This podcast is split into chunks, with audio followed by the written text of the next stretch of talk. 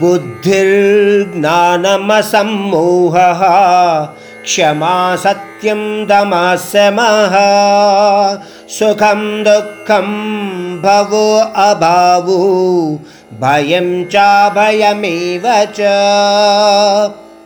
अहिंसा समता तुष्टिः तपोदानं यशो यशः भवन्ति भावा भूतानां मत एव पृथग्विधा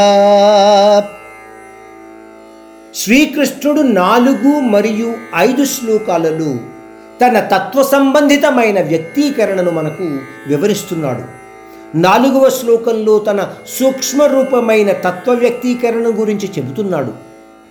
అంటాడు అర్జున బుద్ధి జ్ఞానము మాయ క్షమాతత్వము అదేవిధంగా ఆత్మనిగ్రహము సుఖము దుఃఖము సృష్టి మరియు వినాశనము భయము మరియు అభయము ఇవన్నీ కూడా నా సూక్ష్మమైన తత్వరూపాలు అని ఆ పరమాత్ముడు అర్జునుడికి తెలియచేస్తున్నాడు.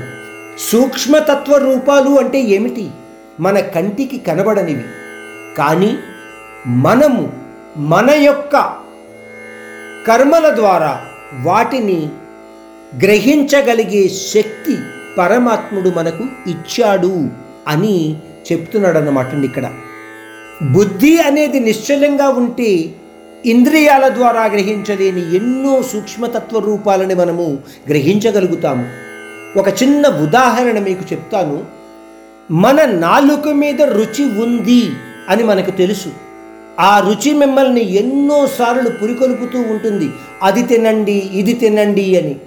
మిమ్మల్ని మిఠాయి తినండి అని పురికొలిపినప్పుడు మీలో ఉన్న బుద్ధి మీకు మధుమేహ రోగం ఉంది అంటే డయాబెటిక్ రోగం ఉంది అని గుర్తు చేస్తూ ఆత్మనిగ్రహము అవసరము అని తెలియచేస్తుంది. అంటే బుద్ధికి మీలో ఉన్న లోపాన్ని తెలియచేసి ఆత్మనిగ్రహము అవసరము అని చెప్పగలిగే శక్తి ఉంది. ఈ విషయాన్ని మనము గ్రహించగలగాలి. జ్ఞానము కలిగిన వ్యక్తులు అంటే జ్ఞానులు నిత్యము సత్యము అయిన పరంధామము మరియు అసత్యమయమైన మాయా జగత్తులోని తేడాలను గుర్తించి ఆ దేవదేవుని యందు ధ్యానాన్ని పెంచుకోవడానికి ప్రయత్నిస్తారు. అటువంటి జ్ఞానులు మాయా జగత్తులో ఎటువంటి ఆశ లేకుండా అందరినీ సమానంగా చూస్తూ క్షమాతత్వాన్ని కలిగి ఉంటారు. భగవతత్వ రూపమైన పరమాత్ముడు ఇంకొన్ని సూక్ష్మతత్వ రూపాల గురించి చెప్తూ అంటున్నాడు.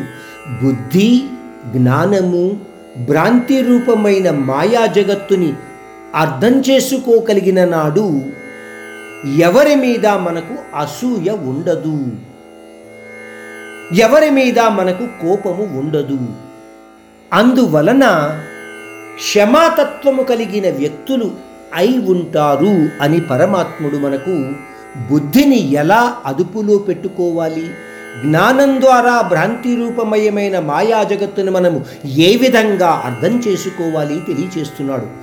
ఆత్మ నిగ్రహము కలిగి ఉంటే మీలోని కామవాంఛలను అదుపులో పెట్టగలుగుతారు. ఆ భగవత్తత్వ రూపము సుఖము దుఃఖము భయము అభయము సృష్టి విధ్వంసములలో కూడా ఉంది అని పరమాత్ముడు మనకు తెలియచేస్తున్నాడు.